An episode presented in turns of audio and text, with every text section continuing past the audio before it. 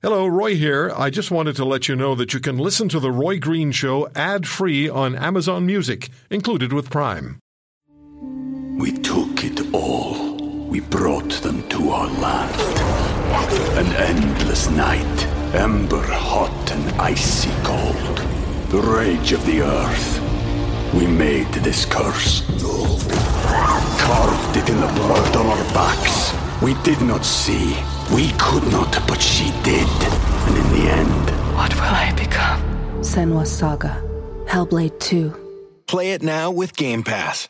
Welcome to the Roy Green Show podcast. 64% of Canadians support mandatory COVID-19 vaccination.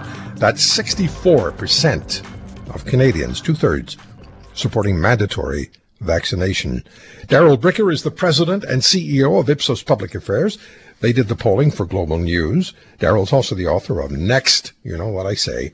That is the book that belongs in every household in this country. If you're staying home, if you're keeping to yourself during this COVID time, read Next by Darrell Bricker. It'll tell you what's going to happen next in this country. Darrell, thank you for the time. So we have 64%, two-thirds of the population of this country, leaning in favor of mandatory vaccination. Is that number climbing? Yeah, it's up about 5 points since the last time we asked it in November. But what's really interesting, right, is that when we ask people, would you line up for a vaccine tomorrow, that's now 74% of Canadians, which is up 20 points since the last time that we asked it in November. So it's an interesting situation where the gap between the people who would say that we need mandatory vaccines and people who are already going to do it anyway, that number of people is actually higher than the percentage that support mandatory vaccines. Yeah, and it's tough to get 74% of Canadians to agree on anything. It would be tough to get 74% of Canadians to agree that today is Saturday. Yeah, no, that's exactly it. And that number continues to climb. And the reason it's going to continue to climb is that as long as the experience that people who have been the first in line to get vaccines continues to be positive, more and more people are going to come on side. And when you really look at the actual hardcore group of people who say, you know, not under any circumstances am I going to get a vaccine, it's around 10% of the population. Now, men are more willing, I see from the polling that you've done at Ipsos for Global News, men are more willing than women to take the vaccine without hesitation. Why is that? When it comes to anything related to risk, men are always a little bit more willing to try something new. So, for example, if you ask them, every cause that you can have, for taking risk in your life that could shorten your life, men are more willing to do it than women. And when it comes to things like healthcare, they tend not to care as much about what the potential negative side effects are going to be. So, I wasn't surprised when I saw that number. Another number that I found very interesting is the percentage of Canadians who actually believe the vaccine will slow the spread of COVID. That number was lower than I thought it would be. Yeah, and the reason is because they haven't seen it actually have the effect. And this is something that's really interesting that's happening out there in the environment right now, Roy, is that people are watching the news more than they used to. They're paying really close attention to what's going on, particularly as it pertains to COVID-19. And if they all of a sudden start to see news stories that show that the numbers are coming back down rather than going up, then they'll probably start attributing that to a certain extent to people becoming vaccinated. And that's when you'll see those numbers move in the other direction. Okay, now looking at another short paragraph here in the Global News story, according to the Ipsos survey, which was conducted earlier this month, 13% think their turn will come by the September target, which Justin Trudeau talks about repeatedly, while 19% believe they'll have access to the vaccine before the end of March, and 18% of Canadians think they'll not be eligible to receive the vaccine this year. So all those three numbers are below 20%.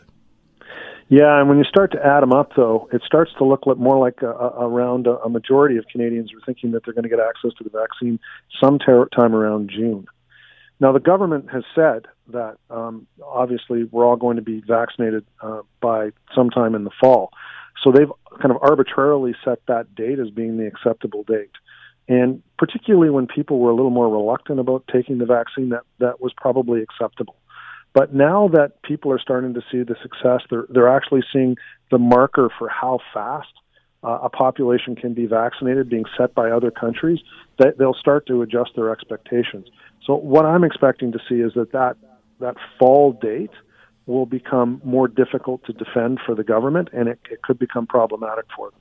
Yeah, that's what you and I have talked about in the past. You've told me that over the last couple of weeks, that if the government doesn't meet its own projections, which it trumpets loudly, and between 7 and 8 million Canadians are standing with sleeve rolled up, ready for to be vaccinated, if they don't meet that September promise, it's going to be really problematic for them. Yeah, and especially that 7 to 8 million number is now, if we take that 72% number, has now climbed up something more than 25 million Canadians. Yeah. So it's really jumped. So 12%, though, Darrell, you find still say they will not be vaccinated. Does that surprise you? Yeah, that's, and I'm putting the number probably closer to about 1 in 10 because there are some people among that 12 that probably will get peeled off as we see more success with vaccines. But no, I mean, I'm from the very beginning on this, looking at the numbers, I think that there has been an inordinate amount of obsession, particularly among people in the media, people in the the academic community and the government community, the public sector community, about for want of a better term, anti-vaxxers. That there was a huge groundswell of opposition to vaccination. It was never big. There was a lot of people who were conditional because they needed to see some early experience that would be successful, and they would come on. But that true anti-vaxxer crowd is actually quite small and is not going to drive this issue. Okay, small but vocal. Small but vocal. And, small but vocal groups are, they're not to be ignored, but 90% of the population actually feels another way. Yeah. And 90% vaccination for anything these days is way beyond what we normally have for vaccination. Yeah. There are many things that are being done or being suggested by governments, and increasingly the question is, do they have the right to do that? Can they constitutionally do that? Are they in violation of the Charter? Do emergency situations provide them the opportunity and the right to make the decisions they're making? We've talked about this with Michael Bryant, the Executive Director of the Canadian Civil Liberties Association. And during the first wave of the pandemic, Mr. Bryant told us very early on that one of his concerns is that it may become more easy, or will become more easy, for politicians to pass legislation that might compromise our rights as they go along. The first time is more difficult than the second time. So let's talk to the Executive Director of the Canadian Civil Liberties Association about the stay-at-home orders, about curfews, about British Columbia's possible travel, interprovincial or interprovincial travel restrictions, mandatory vaccinations, and the like. Mr. Bryant, good to have you back on the show. How are you? Good to be here. Thanks. So let me start with this. We just talked to Darrell Bricker of Ipsos, and 64% of Canadians told Ipsos for Global News that they are now in favor of mandatory vaccination. Would you have, at the CCLA, would you have huge concerns if any government, federal or provincial, were to say, this is what we're going to do, it's going to be mandatory? Oh, yeah, of course. We don't have any, we've never mandated medical treatment under Canadian law ever for anything. Except in circumstances where there's due process in a hearing. So I've been at those hearings where a judge decides whether or not the circumstances are appropriate for somebody to receive mandatory treatment because they're a danger to themselves and others. And it's a serious hearing, and that's for one person.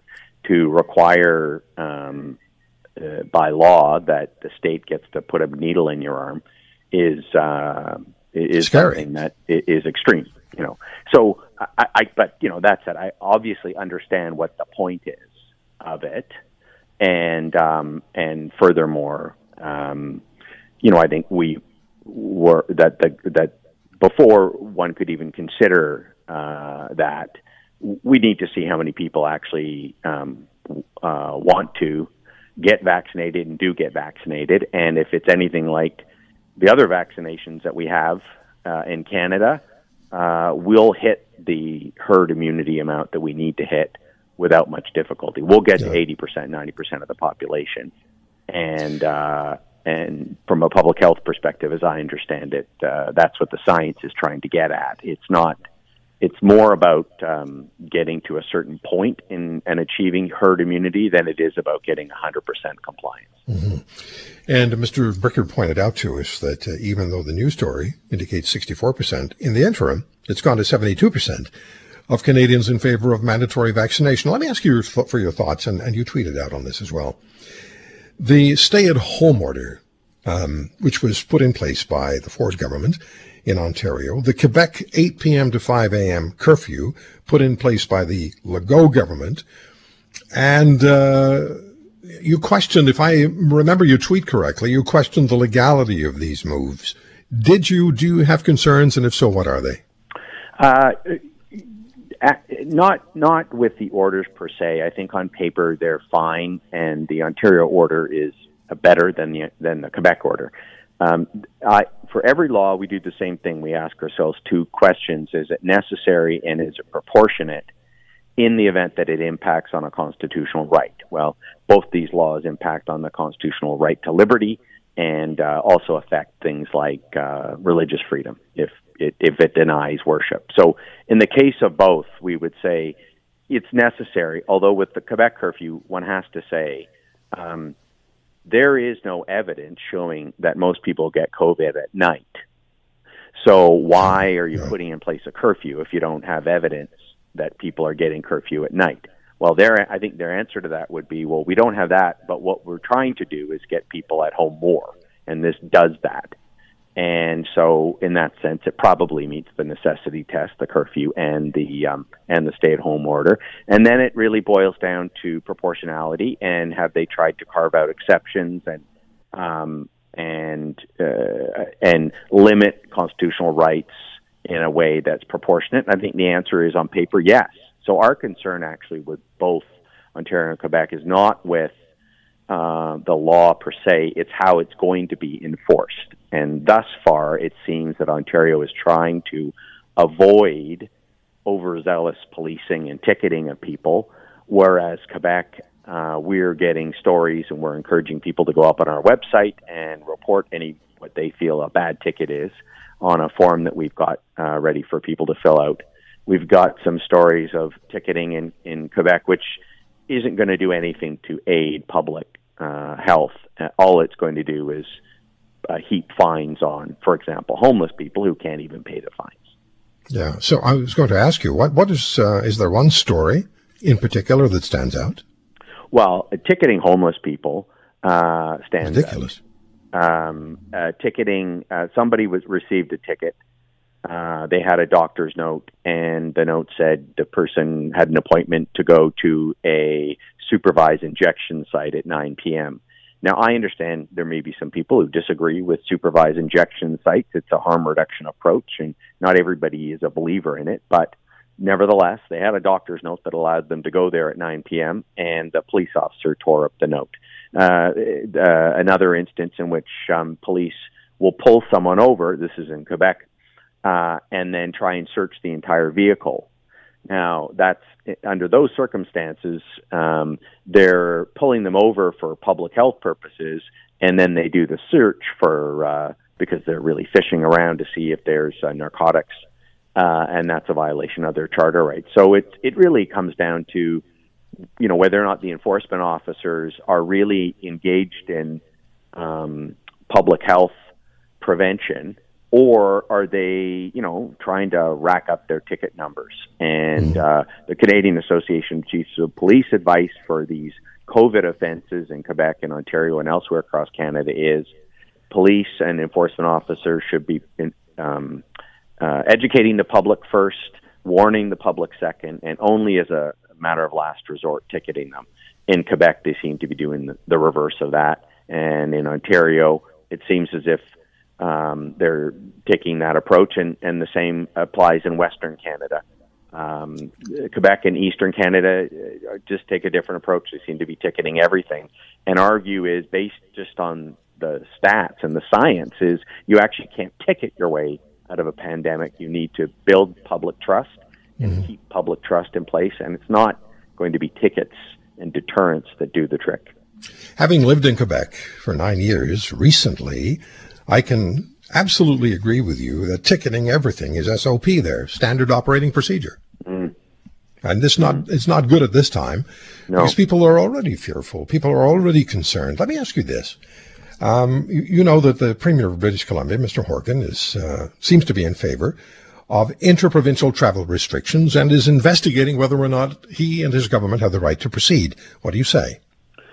That affects a constitutional right. It's the mobility right. It's one of the reasons that we became a country in the first place, is that we felt that we could do more together than we could apart as separate provinces and colonies. It's also under the Charter of Rights and Freedoms. So, you know, governments have to take it seriously. So you ask yourselves, is it necessary? And then is there another way to do it? And to cut to the chase, the way in which you make it proportionate, I would have thought, is you put in place a quarantine requirement. So if somebody comes into BC, they have to quarantine for a period of time.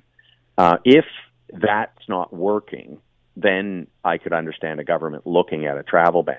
But BC doesn't have such a thing. A provincial quarantine would be an example of a more proportionate way of restricting mobility rights. All right. And that, of course, presumes that you actually have a mobility problem. Do they really have that many people coming into BC that are causing infections to go up? And I don't know the answer to that question. The website is ccla.org, right? Yeah, thank you very much. If people want more information on what I've talked about, or they want to tell us about a bad ticket, please go on to ccla.org. Just scroll down a bit and you'll see the link to COVID, to our COVID page, and there's a place there to report your bad ticket to us. Okay. I think we're realizing now, perhaps more than many other times, how important it is to have the Civil Liberties Association acting as watchdog for what's going on and enshrining, or at least defending, the Charter rights and constitutional rights of Canadians. We took it all. We brought them to our land. An endless night. Ember hot and icy cold. The rage of the earth. We made this curse. Carved it in the blood on our backs. We did not see. We could not, but she did. And in the end, what will I become? Senwa Saga. Hellblade 2. Play it now with Game Pass. Professor Sylvain Charlevoix joins us. He wrote an op-ed in the Spectator, Hamilton Spectator, and the headline is, Carbon Tax Could Lead to Food Insecurity for Canadians. And Professor Charlevoix is the Senior Director of the Agri Food Analytics Lab and a Professor in Food Distribution and Policy at Dalhousie University. The Professor has joined us on this program in the past. Professor Charlevoix, thank you for coming back on the show. My pleasure. So I'm going to read just a couple of lines from the top of your op-ed and then ask you to comment. COVID-19 has had an impact on Canada's food industry, but over time resilience will prevail. However, the federal government's pre-holiday announcement that it will increase the carbon tax to $170 per ton by 2030 will have a long-term impact on consumers. Climate change is a real and significant problem. We need to act quickly, and the carbon tax seems to provide a simple and fair solution. The Trudeau government is clearly committed to a carbon tax now. This tax is essentially aimed at penalizing polluters. It's a good idea in principle, but it's short-sighted in many ways. So, can we start with the farmers and how it's going to affect them? Yeah, it's unknown for most people who live in cities. Farmers are price takers. They don't really control much of anything from a market perspective. And so when they're asked to absorb more costs, it's always difficult for them to pass on any extra cost to the next level. In their case, it would be processing, grain handling, etc. So they're really stuck when you understand their role within the supply chain. So at $50 per metric ton, which is where we're going right now. In 2022, the carbon tax, will be set at $50 a metric ton. The amount is significant for farmers, but for city dwellers, it's still, I would say, at a level where they would probably tell farmers to, pardon the expression, but suck it up, because it is about climate change. It is about matching our commitment to the Paris Agreement, and so on and so forth. But before the holidays, what really got me thinking is when the Prime Minister Trudeau announced, that was on December 10th, I believe, all of a sudden, as a surprise, and nobody was really ready for that, he announced that his government is committed to increase the carbon tax to $170 per metric ton by 2030. Now, to me, when I heard that, I would say that it changes a lot of things. It becomes a completely different conversation. Yeah, and you're right as well in your op-ed. Producers can't increase their prices. If we go beyond the farmers for a moment, producers, and they are, I guess, can't increase their prices even if production costs increase on the farm. So back to the farmers. They can't increase their prices because there's only so much that consumers can afford to pay. So it's catch-22, right? That's right. Now, every year we publish Canada's food price report with the University of Guelph, the University of Saskatchewan, and the University of British Columbia. And this year, of course, we released our study, I think it was 2 days before the Prime Minister made its announcement on the carbon tax, and we were announcing to Canada that prices are going to go up 3 to 5% in 2021. And a lot of people, especially farmers, were telling us, well, it's because of the carbon tax.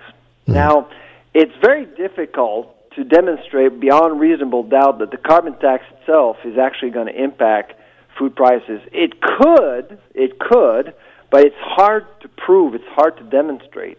But $170, when all functions of the supply chain are going to be exposed to this tax at $170, it's very difficult at this point not to see how the carbon tax won't have an impact on food inflation eventually. $170 is a lot. It is a lot. And you also pointed out in your study in December, and we talked to you at that time, that in the coming year, I think the amount, the extra that a Canadian family was going to be paying for food in 2021 was about $700, right?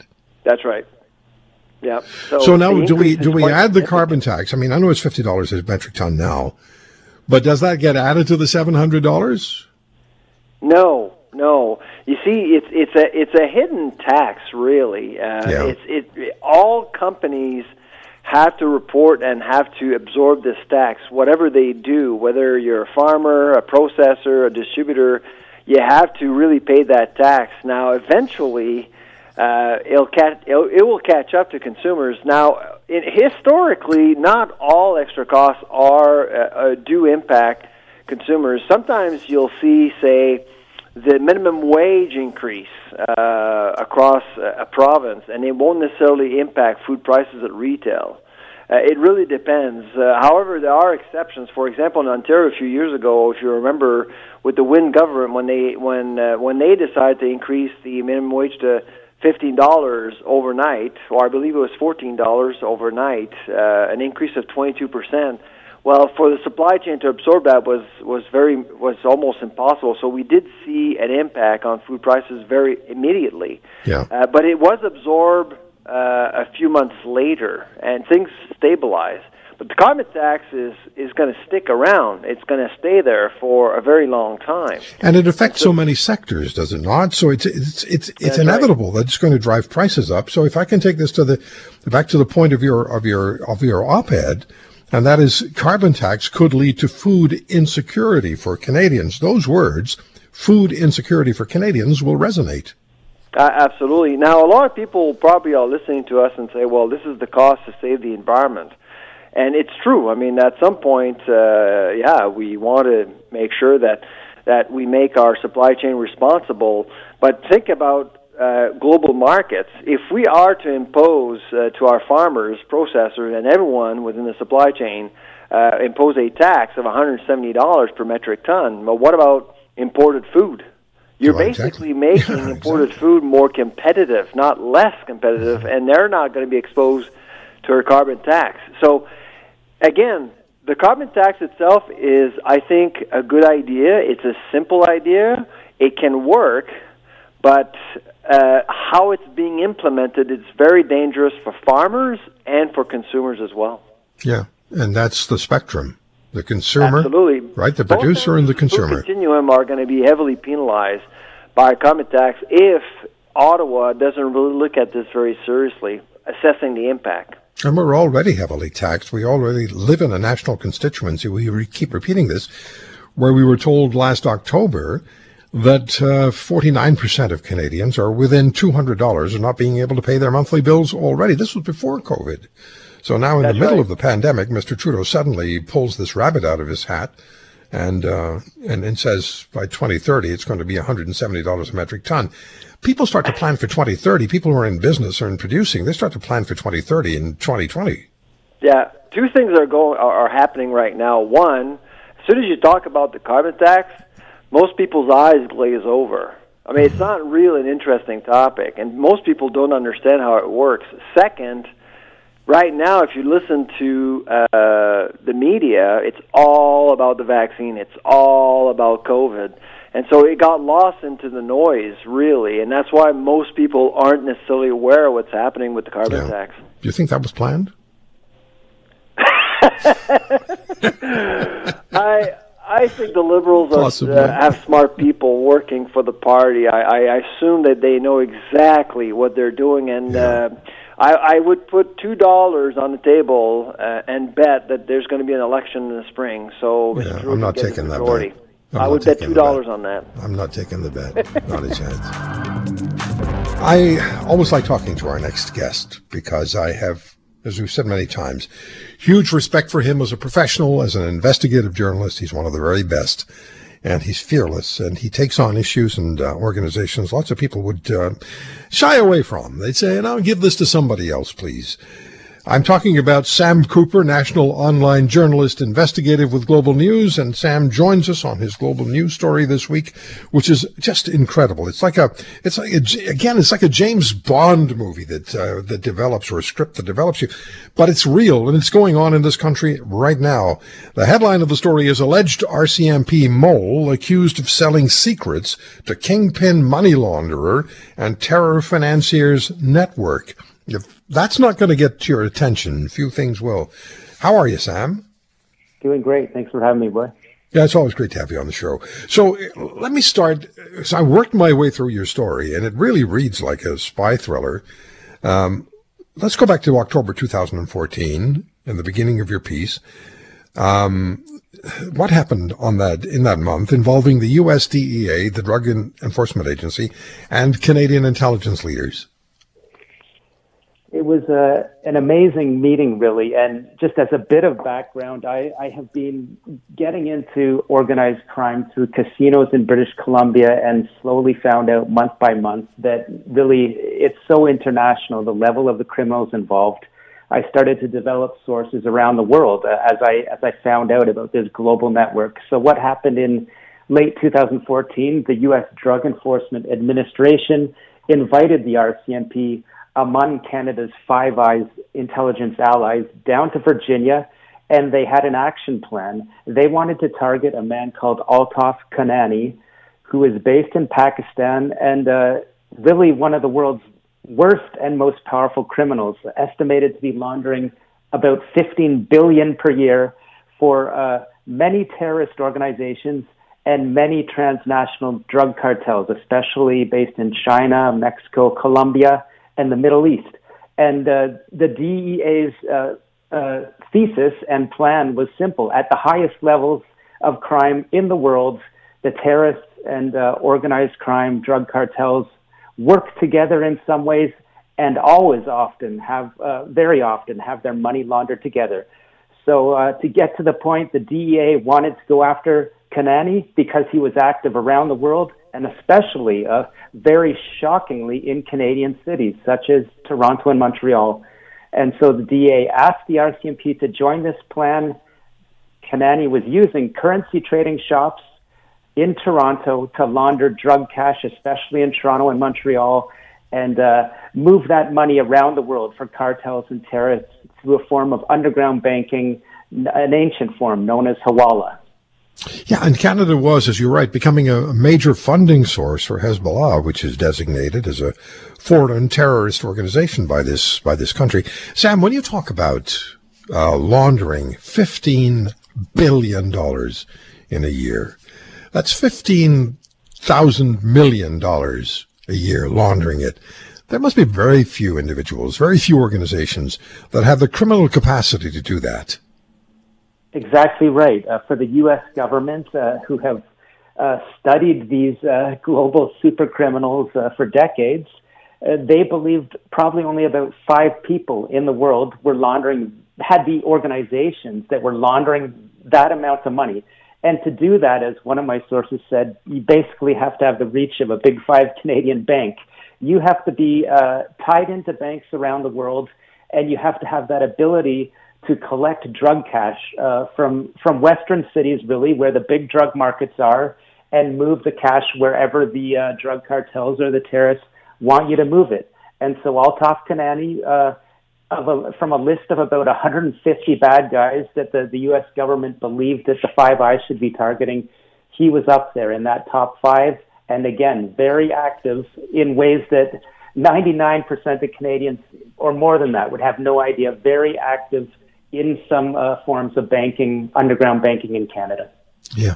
Now, that was a third angle in this triangle, which turns out to be someone we've heard a fair bit about recently in Canada, although we may not know, by and large, most of us, what role he plays or roles he played, and that's still being investigated and found out, and you'll be the first one to know, I'm sure. But this is Cameron Ortis, who had his own interest in Khanani. Talk to us about that, please. That's right, Cameron Ortis, the alleged RCMP mole, another story, a spy story that I believe shocks Canadians, and if they're not shocked, they need to be jolted somehow. The allegations against Ortiz are about 9 national security charges shrouded in secrecy. What we at Global News did in this story, this case against Mr. Ortiz has been sitting there for about a year. We found out the nature of the charges against him, the most serious ones involved this Altaf Khanani network. A little background on Ortis. He's a graduate of the UBC. He's an academic, University of British Columbia, an academic that rose like a rocket in RCMP intelligence just based on really his brilliance. He had a groundbreaking thesis on the connection between cyber criminals, states, and organized crime. And guess what? It looks like he exploited, his world-leading knowledge on those connections and was looking for a way to profit. And so what my story really did this week was explain the nature of the charges where the RCMP and the DEA were targeting Khanani and his currency traders in Toronto.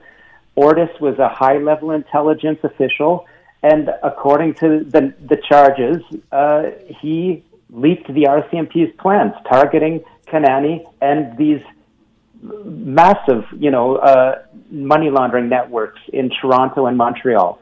And so this would be my comment, but you really could not imagine a more serious allegation of corruption and compromise if you're a Canadian official selling secrets to one of the world's biggest money launderers and terror financiers with very strong links to Hezbollah, an organization involved in moving drugs around the world, very close to the Iranian, people would call the brutal Iranian regime, and very growing in power in Canada. And, it's alleged that Ortis was trying to help this organization. Yeah, it's just amazing because, cliche notwithstanding, he was playing both ends against the middle, right?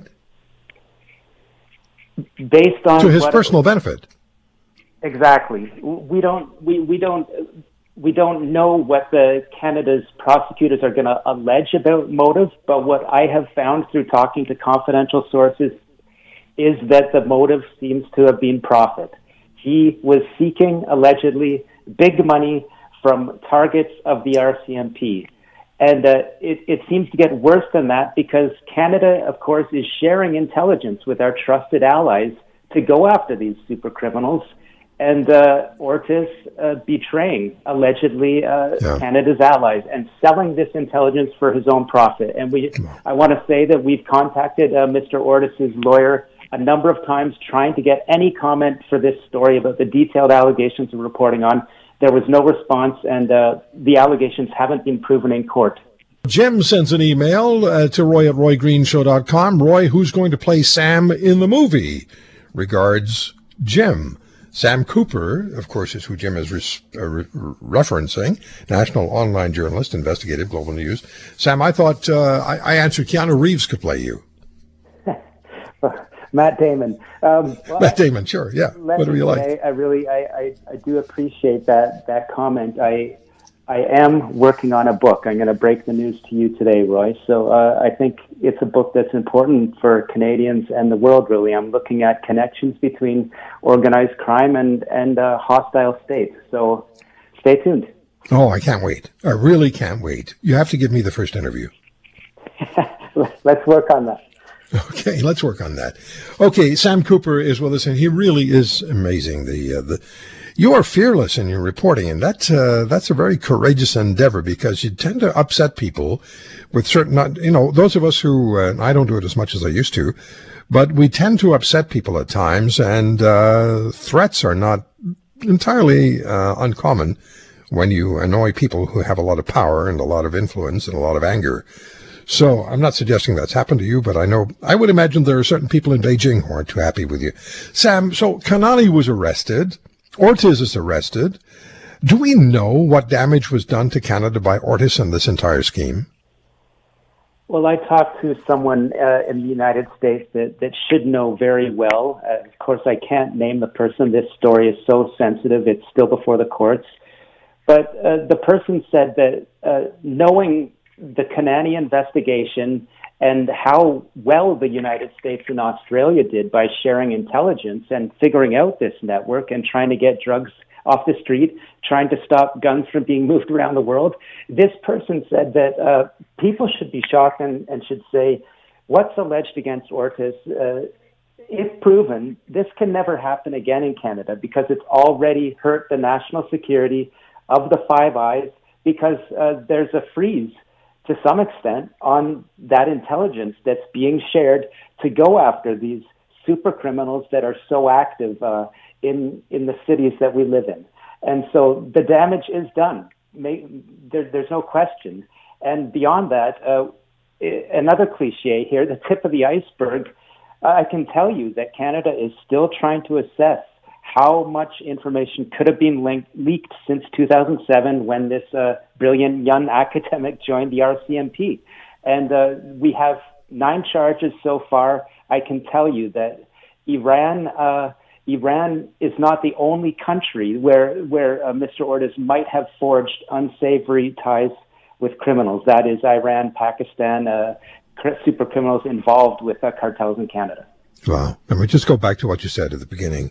This Altaf Khanani and his organization in Pakistan, they laundered $15 billion a year. So they took $15 billion criminal dollars and laundered them through their various means in their underground banking system that's hundreds or maybe thousands of years old, and brought it out clean on the other side. So what a story.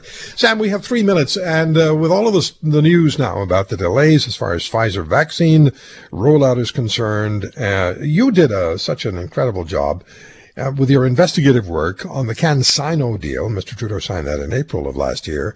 By August, we had China saying, we're out of this, and they turned their backs on Canada. What do we need to remember about that particular situation? Well, we need to remember that Canada, for some reason, placed a big bet on China and cooperation with China in developing a vaccine. In some ways, it might not have looked like a bad idea. This company in China, CanSino, was built by brilliant Chinese doctors and scientists trained in Canada with a lot of links in Canada. And so it would have seemed that they'd be comfortable working with Canadian doctors and scientists to develop the CanSino vaccine, which was based upon Canadian technology.